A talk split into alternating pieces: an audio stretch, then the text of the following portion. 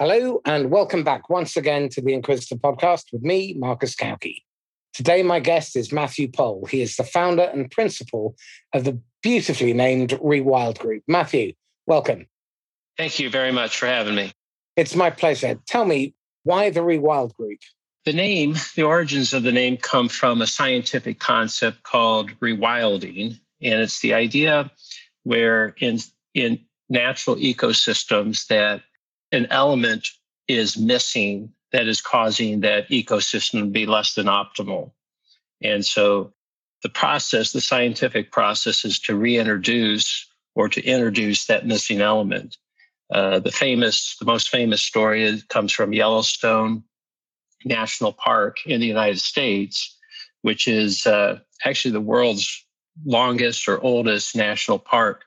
It's a huge space, bigger than two of the smallest states in the United States. And um, anyway, the ecosystem within Yellowstone National Park was failing because of too many elk overgrazing the park. And the short, the short part of the story is that the reintroduction of gray wolves, which had been missing from the park for over 70 years, really helped restore the natural balance within the park. Not only did the, the wolves reduce the number of elk, but it really set off this chain reaction that caused the rewilding of the park and uh, the regaining of the health of the ecosystem, down to the place that not only did it impact wildlife and vegetation, but it actually changed how streams go through the park. And so that's where the rewilding concept comes from. We've taken that scientific concept and applied it to businesses, which we consider to be human ecosystems. They're not they're not fixed machines with cogs in a wheel uh, because of the dynamic nature of human beings. And so, when a business's ecosystem is unhealthy, organizational rewilding helps come and restore that natural balance by infusing key elements into those organizations. So that's the concept of rewilding. And so we are the Rewild Group.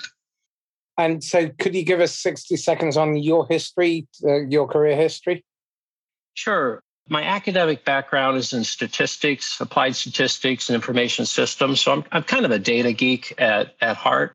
But uh, I spent my early career in large organizations like uh, the Federal Reserve Bank, which is the US central bank, and Arthur Andersen, which at that time was the world's largest uh, professional services company.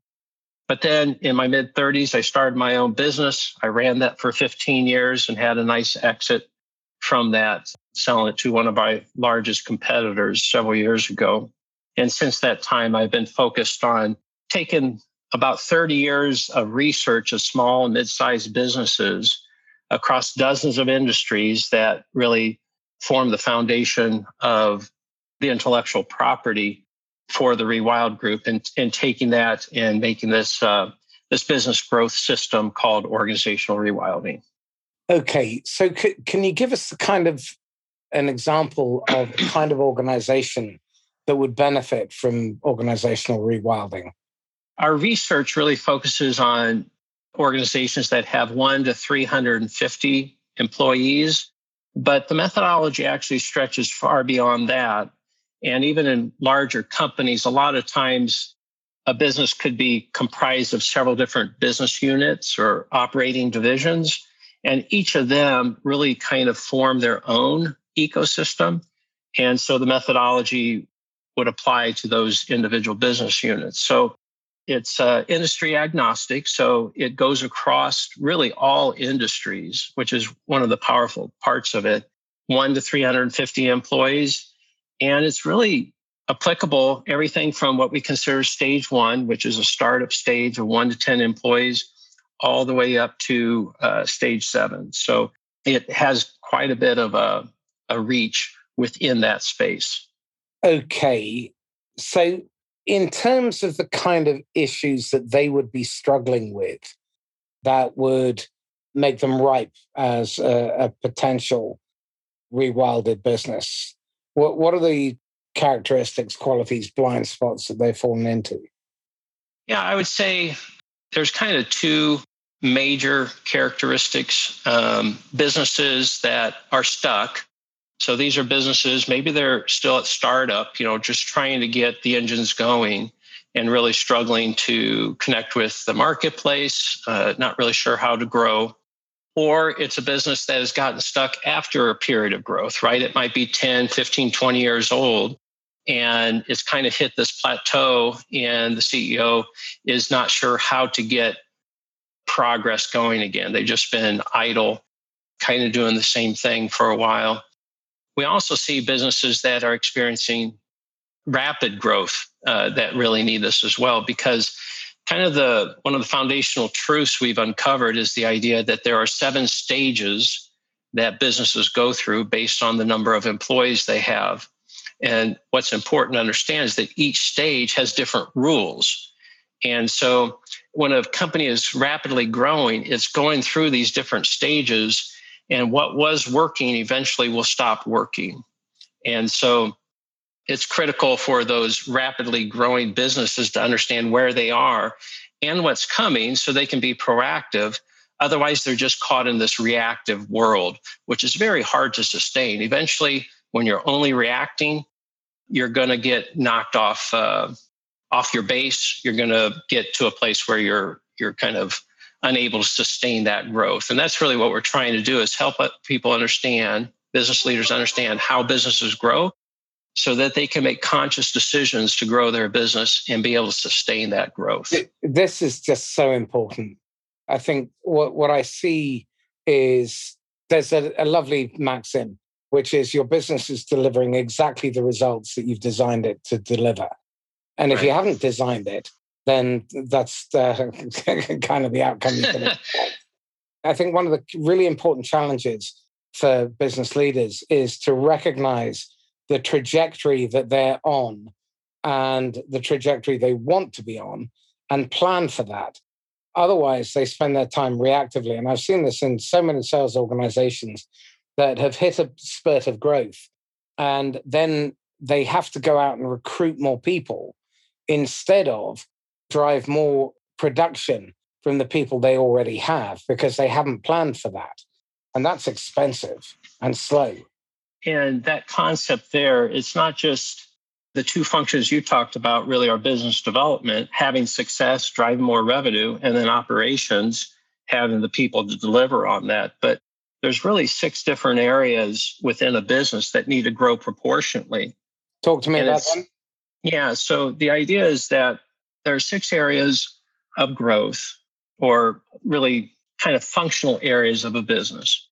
And they include business development, business model and plan, finance, leadership, operations, and workplace community.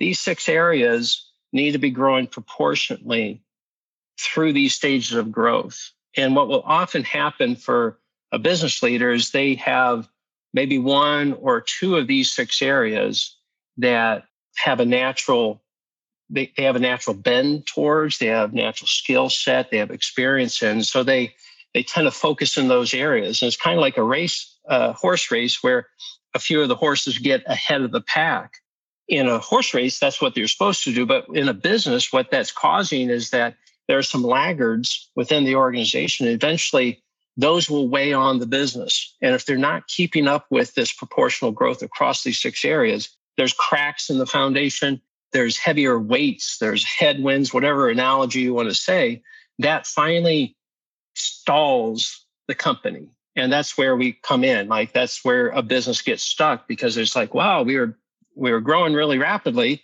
Yeah, you got your sales down, but you didn't get your operations. You don't have your workplace community. You don't have finance and your business model are out of sync. All these other areas that seem to be unimportant or that the business leader might not really personally have visibility to, they don't know that these areas or even need to be developed. Eventually, these weigh on the organization and cause it to become stuck. I had a sort of image of a javelin thrower um, with one okay. arm much bigger than the other. Um, uh, yeah. Okay. So that then creates an imbalance. And it's a bit like being sucked into a black hole because you start to stretch and the, the bits of the business that aren't keeping up start to become very fragile or brittle. Um, brittle, yes. And um, then what you end up with is uh, a disconnect. And I, I'm sensing that the knock on effect of that is that you start to create structural tension within the business. And then that can create a blame game or excuses. And that will feed into the customer's experience as well. Because if sales and operations are doing okay, but customer service isn't, or finance isn't, then you'll start having problems with mismanagement in terms of the finances, that you know, invoices don't get sent out, uh, that kind of thing. And then you create a cash flow crunch. So is that the kind of thing that you're talking about? Yeah, exactly. It can be things like what you just the example you went through is is one that we see in real life situations where the CEO is kind of the rainmaker kind of personality, definitely knows how to bring in business, but doesn't understand or doesn't spend as much time in operations or maybe finance. And so that person is out there just selling more and more and more. And the organization just can't keep up with it. So the organization grows itself right into failure. And that could be that they're not invoicing and collecting on time. So cash flow becomes a problem. They can't pay their people, they can't pay their vendors. You know, those, those are just things that do happen. They happen on a routine basis. But it could also be that maybe operations are doing okay, you know, kind of mechanically, but maybe your workplace community isn't working. So you, you're growing, you get up to maybe stage three, you're at 30 employees, but you're starting to get ready to go into stage four 40 people and you've never spent time on your culture. You don't have clear core values or brand values. And the net result is that no one's really unified in this. You know, the top person is still selling a bunch, and you kind of have some of the blocking and tackling down, but the team isn't working together because there's no unifying factor. So it's just like um, in sports, right? You can have a lot of good players, but if they're not a good team that's cohesive can beat a more talented team because they're unified. And so these are where some of the those cracks show up as well as what might be considered maybe softer areas, but they're still foundational areas of the business. It, it's so important that, and uh, especially if you're going through rapid growth, um, mm-hmm. because that those values and that uh, community are critical to all of you working towards the same outcome. And I interviewed a very interesting chap, Aaron uh, Schmickler, and he was saying that values are only values if you have to sacrifice something to keep them. And too often, I think what I've seen leaders do is they're going after their big prize, but they don't necessarily make sure that everybody else is on board. And so right. you end up with leaders who don't get the best out of their people. Whereas there are others who realize that they have to get out the way and they have to step back and let their people come up with the ideas and to bring the best out in them. So it, as they're going through sort of stages three and four, I suspect that's where that would really come into play. Yeah, well, the the hardest transition for the CEO in our based on our research and by the way our methodology isn't based on my experience. I've had success in business but that's not what drives this methodology. I was actually a user of the methodology and demonstrated that I could be successful with it.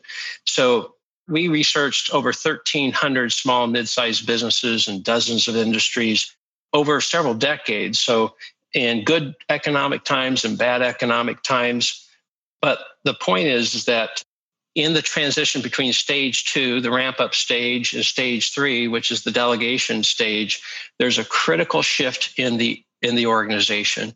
And we call that moving from owner centric, stage one and stage two, to enterprise centric, stage three and up. And the stage three is that that transition where the business is getting too big for the owner to really have a span of control across the entire organization. And so they have to start delegating. And as they start delegating, they have to start releasing responsibility and authority. And to get clarity and keep consistent, that's where these core values and brand values, we really create two, two groups of values in our methodology. It becomes really important because that becomes the unifying effect. It allows people from disparate backgrounds to be working together on a common goal. Otherwise, it's just the leader that is kind of cheering or you know cracking the whip whatever is the motivator to try to keep this larger and larger group moving forward together and eventually it's just too large you can't sustain that so there is another observation which small businesses stay small because the owner keeps them that way. And i'm guessing it's because they can't let go of that. I would say there's a couple things. One is is a personality just a style. But I would say most of the times it's more of a lack, it's, it's kind of an ignorance to know that that's really a healthy thing. We see a lot of businesses stall at stage two, which is the second stage that is owner centric, because the owner is getting really busy at that time. There's a lot more people and they're scared to go bigger because they say, I'm already busy enough. How could I, could I add another 10 people to my organization? I will burn out. But what they don't understand, if they do it right, that stage three is delegation, that they start to delegate to managers that they're mentoring. And then the stage four is called the professional stage, where you're putting in a professional management team. And it actually starts to get easier at that time. And so there's this fear in stage two I can't handle anymore. It can't get more complex. But really, help is on the way if you're willing to grow with it. And I find most business leaders, if they had a, a roadmap, if they if, if they could see a plan and know what they're they should be doing, kind of the best practices, they're willing to give it a try. For most of them, though, they just don't have any sense of what what's coming, what they should be doing, and that's what's really powerful with our methodology is we really lay out this roadmap so if you follow it for every stage, you're really optimizing your organization in that current stage for growth, for continued growth. And so that's what I found personally is I was working hard at a stage one business and we kept on going up to stage two, coming back to stage one, stage two, coming back to stage one. I didn't know that the rules were changing. This methodology gave me the rules. And in three years, we went from stage one to stage, almost going to stage four, our sales tripled, something I could never achieve on my own. But now I had a team that was helping me do that. I actually enjoyed running the business again because it wasn't all on me, because those earlier stages are more owner centric. We had gotten to enterprise centric. It was fun again. And it was at that point that we sold our business. So I think that's one of the mental blocks is uh, a lot of people, they're at 15 employees and they're saying, I can't possibly get up to 30. That's going to be too complicated. But if you had a roadmap and you could know what you need to do, it really alleviates a lot of the fear and concern that a CEO has. What I've seen when uh, leaders are at that point very often is uh, the VP of everything. And yeah. they can't quite let go of anything because no one does it quite as well as me. Yeah. And that type of leader can be very diminishing because at best they're getting 50% out of their people because right. they're saying, you know, there's no point, Matt's going to do this anyway. So why bother? Or right. there's this a more passive aggressive type of approach, which is, well, no one's as bright as me. I can't depend on anyone. And then there's the poor me uh, scenario that follows from that, which is I'm doing my best. Where the hell are they? Uh, why, you know, why aren't they putting in as much? But what I've seen is that it requires a very big shift in thinking away from being a stage one and two business to transition into phase three and four. Because now you have to give trust, you have to let go. Your role shifts from being a producer and an operator to being a, a leader and a manager and a mentor and a coach which in theory you should have been doing in the first place, but you were too busy to do it. That leap of faith, what kind of conversations do you have with managers or le- uh, leaders at that point? Because that must be a crisis of faith for many of them. Yeah, the reality is, is we are unable to force a CEO to make that transition, right? So that that has to be a voluntary thing. But we can give guidance. And so that guidance comes in. I'll give you an example. We have one part of our rule set that's called three faces of a leader. So there are three faces that a leader can wear uh, the visionary, the manager, and the specialist. So, visionary, really working on the business, setting a clear picture for where the company is going. Manager is overseeing and managing people and process, but not doing the work. And then specialist is where you're really chipping in and helping do the work. That would include selling, but it could be operational or product development. Any of that would be more like the specialist role. And so, what we show the leader is that in stage one, there are different proportions of time that should be spent on those three faces than in stage two, then at stage three. So part of it is just that guide of saying, hey, you're going from a 40%, 50% as a specialist in stage one to in stage three, you're only a 20% specialist and a 60% manager. And in stage one and two, you're doing hardly any manager because you don't have that many people to manage. And now in stage three, you need to be really focused on being that manager and you know some at that visionary. So the point is that just having these guardrails, really, these best practices, is one way to get the owner to see, okay, best practices says here, if I align with that, my organization is going to be healthier. They still have to, to a bit of a leap of faith to say, okay, I'm going to try that. But once they start to see the methodology work, it's very freeing because they don't have to figure out everything by trial and error, right? And that's where we spend a lot of time. That's why we get stuck as business owners because we're out of options. We've tried everything in our playbook. And if we just had another play to try, one that's based on 1,300 other businesses that some that succeeded, some that failed, and learning from both, maybe I could just follow that. And if I follow that, things will change. And that's what we see happens. That's what I've personally seen in my past business. So, three mm-hmm. faces of a leader is the kind of resource, this concept, and this guidance that really helps leaders say, oh, I've got to transition. I can't stay 40% specialist. I've got to bring that down to 20. So how do I do that? That means I can't be doing as much of the work. Oh, I have to be 60% manager.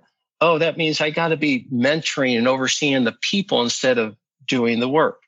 Oh, but that means I've got to trust them. I've got to build them up so that I can trust them. And often a big part that's missing is structure one of the 11 elements that are necessary for an exceptional business is strong organizational structure.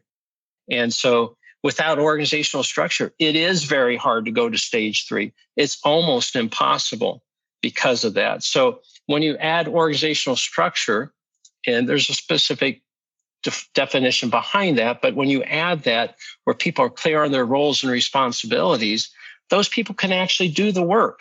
Most of the time, um, and Dr. Deming, uh, you know, one of the, the quality gurus of the 50s and 60s, he said that 85% of all errors are due to process, not people. 85% process, 15% people. So when people aren't stepping up and being able to do the job well and consistently, it's typically process and structure is a kind of process. It's a it's a mechanism for people to know what they need to do.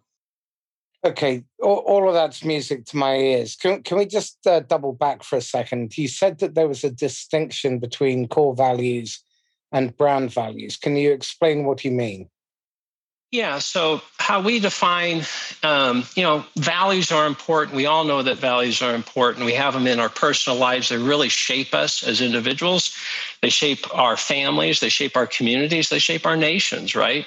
Businesses are these human organizations, these ecosystems that are pulling together people from a variety of backgrounds, educational backgrounds, social understandings and backgrounds. And so values really the reason you need them is to unify the team. But what often happens with an organization is they come up with one set of values, but there are really two audiences that values deal with. One is outside the organization, and the other is inside the organization. So, what we say is brand values are your promise to the market. Okay, so brand values say, hey, market, this is who we are. You can trust in us delivering on these values on a consistent way. And, and if we do, then that becomes a strong brand. Core values are your promise to the team. This is the promise within the four walls of the business of how are we going to treat each other?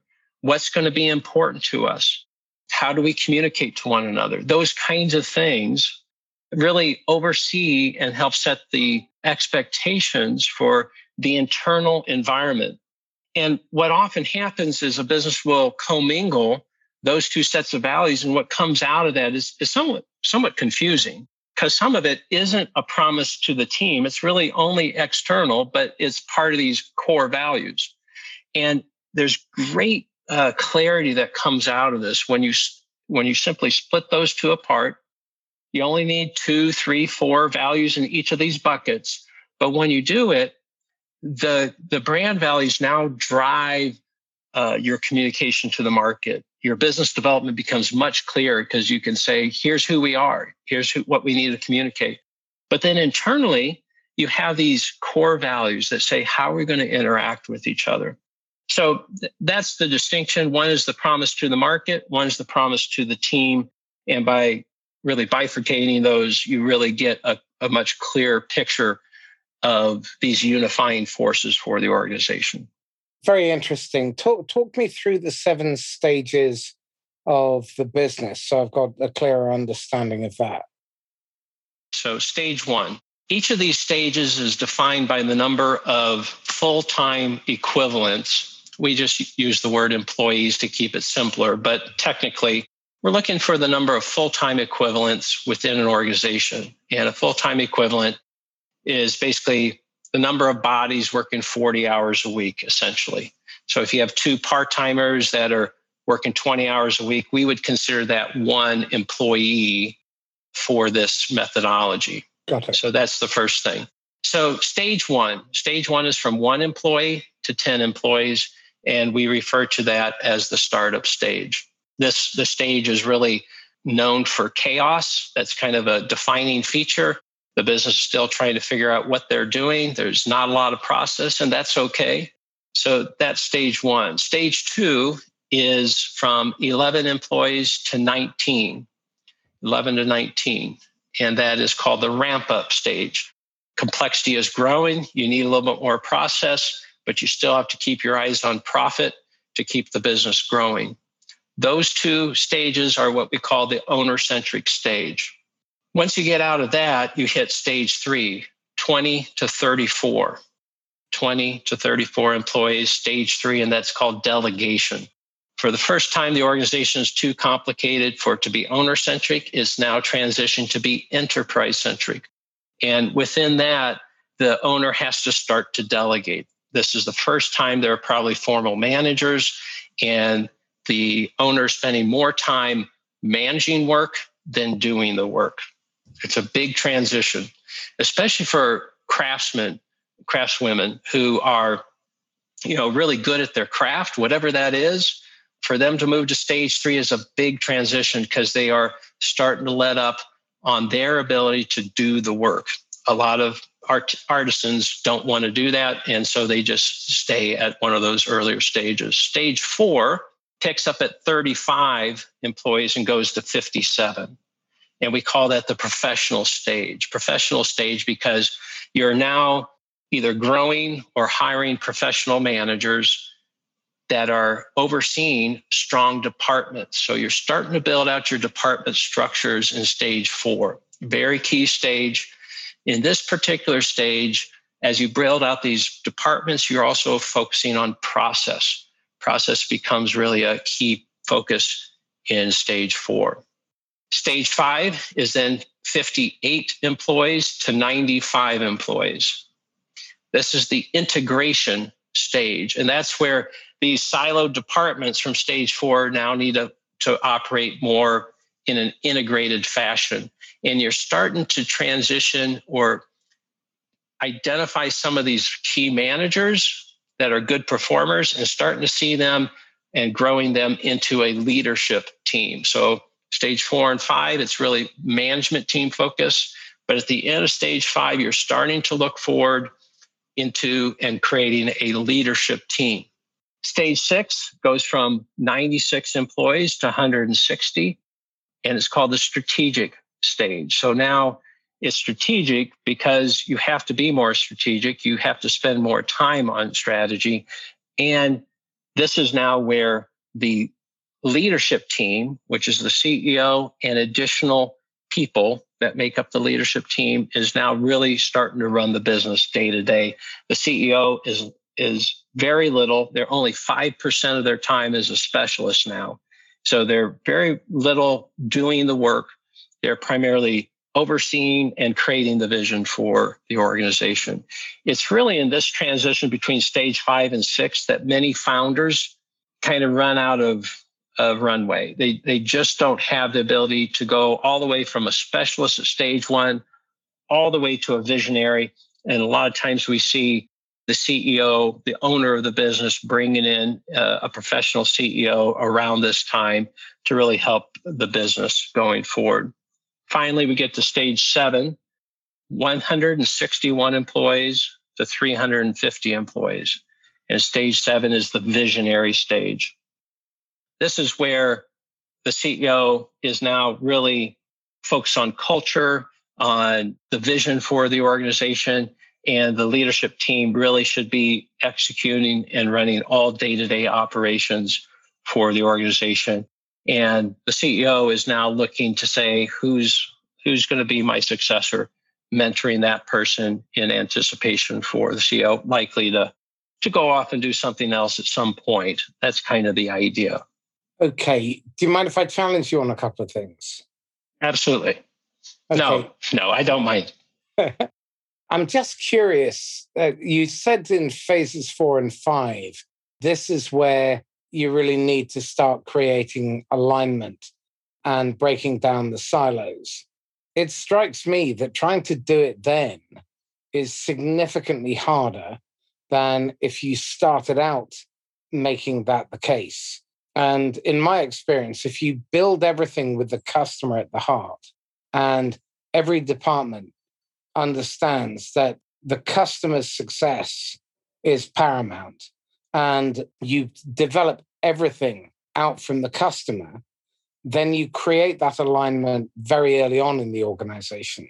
And if the question going through everybody's mind is is it good for the customer? Is it good for us? Does it get through our values filter? Then you bypass a lot of that restructuring later. Am I missing something here? Yeah, it's probably just how I've I've uh, communicated with you because we're not we're not uh, in disagreement. Brand values and core values are need to be in place by stage. To say stage two. Yeah, they become a high priority in stage two. So your brand values are what unifies you on what you're going to promise to the customer, and that is a foundational alignment component. So that's there in stage two. What I'm saying in stage four is for the first time, you're setting up formal departments. What you want those managers to do in stage four is really focus on creating strong departments.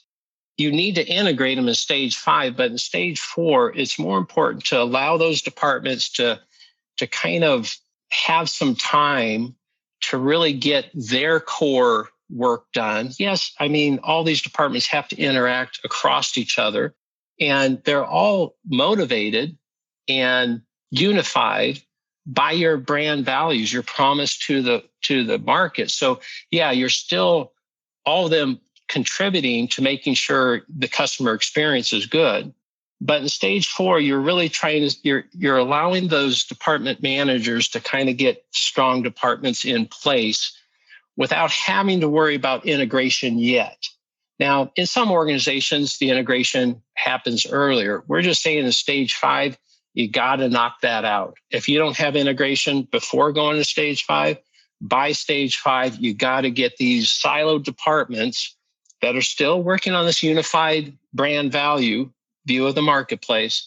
You got to get them working more together. There's cross departmental planning, there's budgeting, prioritization. You know, the organizations just get more complex.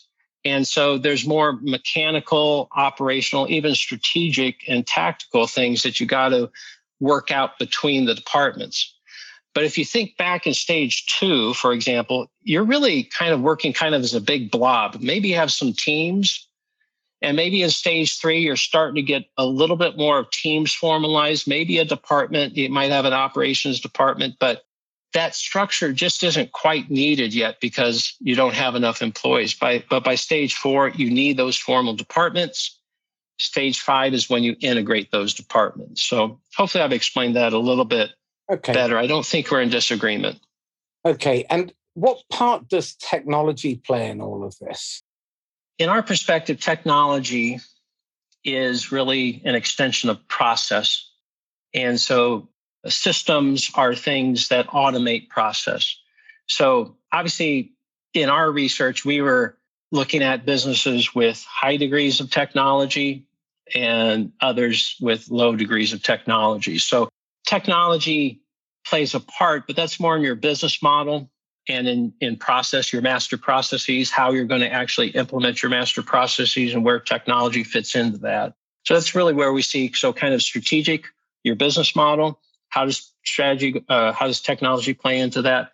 And then and how do you actually execute the work, including things like business development? Do you have a CRM? You know, those kinds of things. Those are all master processes, but it's really where for us technology becomes comes to the forefront is how are you going to design your master processes? Because how you design and execute your master processes has a large impact on your really on your strategic advantage your competitive advantage i should say your competitive advantage in the marketplace.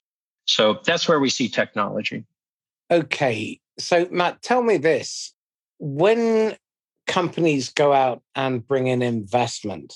Can you give me some stories or talk about your experience of how that affected the culture and whether or not that has an impact on how well uh, a business performs at each of the different seven phases? Yeah. Um, and transparency, my data set for that is not as big as I'd like it to be, but the anecdotes I've seen is where you have investors coming in and putting money in the business that the key thing there is these brand values and core values. That if the investors are not bought into that what you're actually doing is you're adding a new layer of, of, of value that's being imposed on the organization from the outside. And what happens is that ownership, or I should say leadership, says here's our promise to the market, here's our promise to the team. And there is a, a layer that says this value or these values supersede those. And so what starts to happen is you say you believe these down here, but the actions of the organization start to align with these values up here. And what you have is a denigration of what was a unifying principle for the organization, those start to falter. And one of the things we teach in, in values, it's very hard to get your values in place and everybody bought into them. It's very easy to lose those values. You can do it almost overnight if you're not protecting them, if you're not defending them. So that's where I see as the biggest risk of that outside money is that there's there's different goals and uh, definitions of success that drive values, and those values are inconsistent with what the organization says its values are. And it's in that conflict that you see a lot of companies at that point fall apart because instead of being unified like they were, they were all fighting for the same fight. All of a sudden, somebody says, oh, no, rules changed. We're not doing that where there can be great power though with that outside investment if, if those inside outside investors buy into these and they're saying yes i want to feel more of that if they see that that's important and they're actually supporting those two two sets of values, then you can see really, uh, you know, rocket fuel come behind the business because they have the capital to grow and they aren't changing who the company is. So th- this again confirms my suspicions. The values and the commercial objectives of the money behind the business will filter uh, through it unless the original owners are very clear and very selective about the type of money they bring in and make sure that those values remain intact. I see so many companies that have they, you know grown because they're fantastic with their customers. They really look after their people. They play their part in their community. Then they bring outside money in, and they now pay lip service to customer centricity and buyer safety, and uh, you know, aiming to be a destination employer where people want to come to work. And at the end of the quarter, they do anything and everything, and even stretch the boundaries of what might be ethical or moral in order to hit that number because the investors are interested in their valuation rather than in making the business successful. I often see that disconnect and the failure rate of companies that have been invested in through external sources of capital is depressingly high. Yeah. And you have to understand that these two entities, the original company and the investors, are coming to the game with two different perspectives, right? So the initial, the owners, the founders, you know, they're in love with their company, the vision for that company, what they're trying to achieve in the marketplace with that company, and in how they impact the people that are within that organization. That's where their passion comes from. The investors haven't put in that skin into the game. They don't have that kind of skin. Their skin is simply the capital, which is important, but it's a different flavor, right? I mean, it's it's kind of like giving to a charity or volunteering your time for a charity. Those are kind of two different levels of skin in the game, and so um, it would only be natural for them to have different perspectives, and they can be made aligned as long as there's a lot of clarity and communication on the front end. But because they're really coming in, I think the default is that there is a disconnect. You have to work really hard to get the connection. And if you're not doing that, the default, the status quo on that is going to be disconnect. And that disconnect will over time have an impact. That's why I think in your experience, you're saying the vast majority of them, they're going great. It's a great place to work. You know, all these great things. Money comes in. Now it's different. And it's not better, it's worse. And so that's that would be my perspective is that it's more easy for it to come out bad. It's a lot harder, takes more effort to come out good. It can come out good, but it's kind of, I think a lot of it is just, uh, be honest, ignorance on, on the part of the people taking the money. They really want to grow the business. The money looks attractive and they haven't done it very many times. Most of the people giving the money have done it more times. And so it's very hard on the founders to find the right source of capital that isn't going to, over time, really change the nature of their business. It's it's very difficult. Drew D'Agostino, who's one of the co-founders of Crystal Knows, described it as good money, bad money, and dumb money. And very mm, often okay. the bad money is dressed up as good money, so you're better off with dumb money. Right. Let you get on with it. And yeah, you've got to find investors. You, you've got to find investors who want the business to succeed first, um, right. and they recognize that doing things the right way will give them their return. But you need to find patient capital because if you're going to really grow a business on solid foundations, that takes work, and you can't think short term. I'm in agreement with that with that okay. assessment. Okay as the manager transitions, uh, sorry, as the founder transitions into 60% manager, very often these people are technicians. They're good technically at what they do and they've been on the tools, they've been, you know, at the coalface, but they're often ill equipped to move wholesale into management.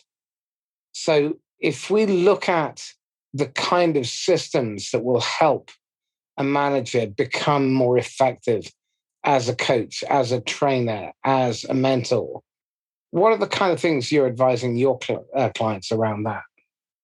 Well, I think there's there's two layers of that. I think your observation that a lot of founders they're the technician, they're the specialist, the artisan, and the skill sets needed to be a manager, a mentor, a coach are quite different. And that doesn't mean they can't exist in the same person, but oftentimes it's not natural. But I would say that that same dynamic of kind of I'm getting to a new level that requires new skill sets, new principles to drive me, new ideas, also works in the same manner with anybody growing up in an organization that's moving from a doer to a supervisor to a manager. So this is just the owner's experience with that, but he or she's got people underneath of them that in stage four and five are going to be going through that same thing. So what we see is just a lack of understanding about management principles, of management skills and management tools. And so we saw that as such a great and uni- unique need that we've we've generated and developed a, a specific program for that.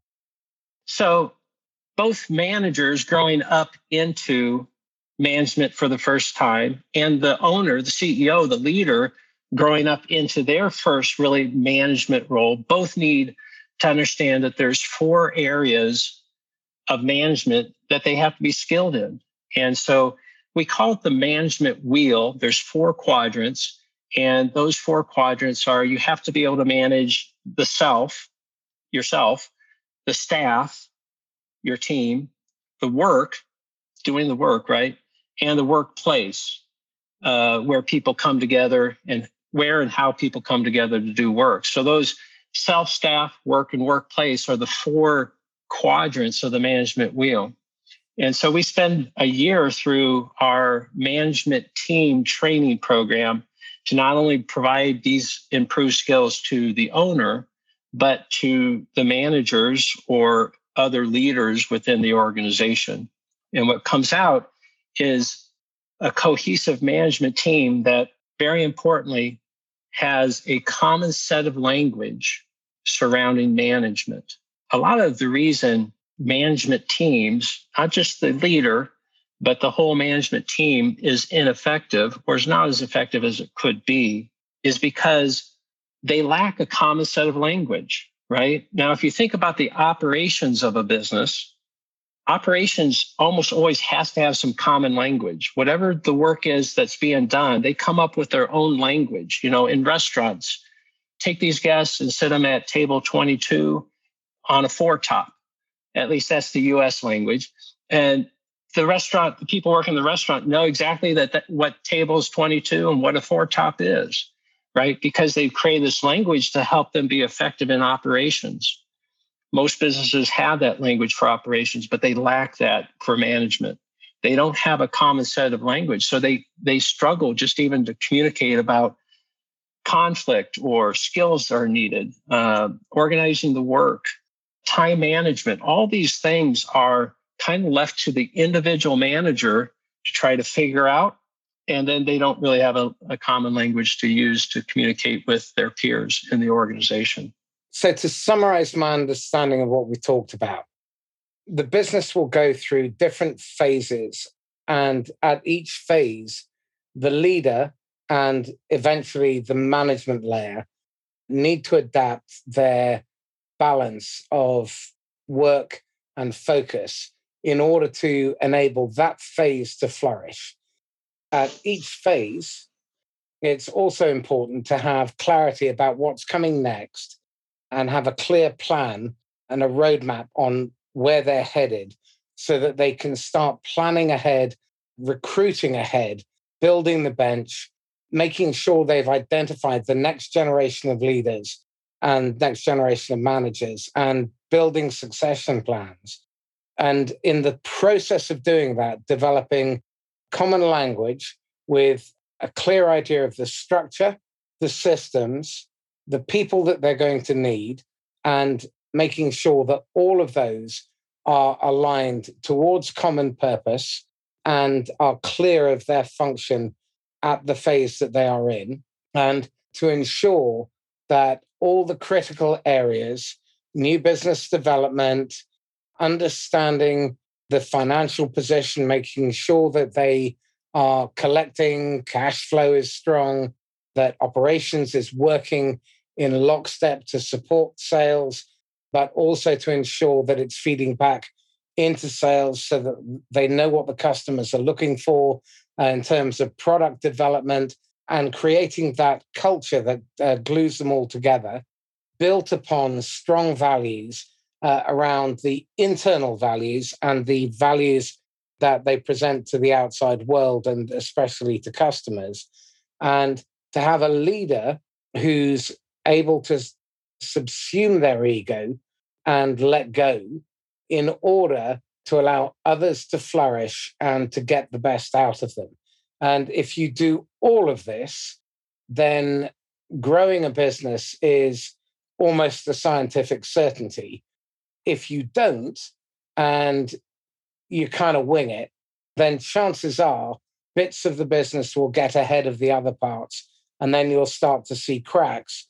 And that's where you keep going backwards and forwards and yo yoing between stages. Is that a fair summary? Yeah. And what you've encapsulated there sounds like a lot, and it is. But that's why having a roadmap so important because when you can go down literally down a sheet and kind of check mark what you've gotten done, what you're not, what you're not done with yet, it makes it a lot easier than trying to say, "Oh, I've got to do all this." And it's important to understand that you're chipping away at this at each stage. You don't need all the structure of a stage seven business when you're at stage one. You simply don't need it. You don't have that level of complexity. But if you know that stage one, going to stage two, you need some incremental additions, you can be working on those. And when you're getting ready to stage three, you can look ahead and say, like you said, you can be proactive and say, oh, I've got to have a couple managers. I'm going to be there in a year. I can't grow a manager in two weeks. I need to start that now so I can be mentoring and growing those people or hiring a new person that I know I'm going to need in stage four. And they need to be professional. So I need to invest in training my managers that grew up through the ranks.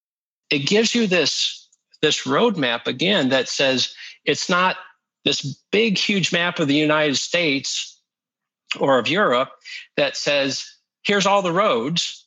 Good luck. It's no, get from one this destination to this destination. And here's what you need to be attentive to. Now you're here, let's work on getting to the next one. And so it's more bite sized because of that, but you can be proactive. So, so everything that's placed in a place for everything, in effect. Perfect. Okay. So sadly, we've come to the top of the hour, Matt. So tell me this you've got a golden ticket and you can go back and advise the idiot Matt, age 23, who knew everything and was uh, invincible and immortal. What bit of advice would you give him that he would have probably have ignored? yeah, I was thinking that uh, I've focused on business, but let me just be a little bit more personal on, on the answer to this one. You know, the, the reality is I've been very blessed in my life. I mean, I've I've had success in business but I've also have four healthy, high functioning children. I've got six grandbabies, all which are healthy and beautiful. And I've got a wife that still loves me after being together for almost 40 years between dating and uh, being married. I don't know what else I could ask for. So for me to go back, I would I'd be concerned more that I'd screw that 23 year old up and not end up here. But I would say if there was something, is don't be afraid to take risk. Mm-hmm. It took me a while to get there. In part, I was busy with with four small children, but um, the reality is, is every time I've taken risk, reasonable risk, not crazy risk, it's rare that I haven't at least survived and usually have succeeded. And so I think that's one thing in our culture today. We're very much nothing bad can happen. If something bad happens, that that's you know uh, you should be able to avoid that, eliminate all risk. But the reality is, is we need to encourage risk taking. That's what entrepreneurship is about. And so I, I wish I was able to take risk earlier and and didn't let fear keep me from doing that. There's a misunderstanding about risk and sacrifice. Sacrificing is going from higher to lower value. And that's what people tend to uh, actually fear. Risking yeah. is going from lower to higher value with the possibility you may lose some or all of what you've got. And understanding how to maximize your risk is a really important discipline. And uh, understanding how to measure risk so that you can identify what the worst case scenario is. Because if you can't live with the worst case scenario, absolutely don't take the risk. If you can, then do it. They're almost never fatal. If you're uh, on the front line in Afghanistan, it's that's life or death. But deciding whether or not to buy one CRM system over another, probably not going to be that fatal uh, unless you implement it poorly, because they're all pretty much the same. So I think there's a really important lesson here, which is uh, be clear about the definition of risk and do not confuse it with sacrificing. Yeah. And and unfortunately, you know, we, we actually have parts of our culture that that actually encourage sacrifice and discourage risk taking, which is really yeah. odd. But uh, you know that there's some great good from sacrifice when risk is really how, as a society, we get better, we achieve more. Is when we take those risks, like you said, where you you take on uncertainty with the goal of having more at the end. And so I'm I'm in full agreement that we should be willing to take more risk.